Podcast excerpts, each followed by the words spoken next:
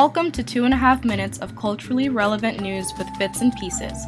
In the late eighteen hundreds, and for one hundred fifty years after, children were kept in federal boarding schools as a means to assimilate them to the American or European-like culture.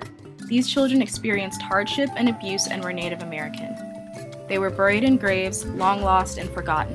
Today, efforts are underway to return their remains to their tribes, and native lands are part of the Federal Indian Boarding School Initiative by the U S Department of Interior.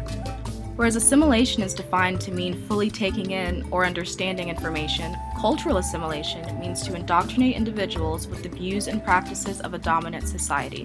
When this occurs, the heritage of the former society is silenced, replaced by the dominant societal view and ways of life. In twenty twenty-one, the idea of assimilation is considered taboo and unproductive by many. Acculturation has become the preferred way to learn about dominant cultures and is widely practiced in the U S. Acculturation is the acceptance of the dominant culture while maintaining one's own, demonstrating value for both. Similarly to the burial remains of the Native American children found here in the U S and in Canada, are the remains of the enslaved people in Clemson, South Carolina.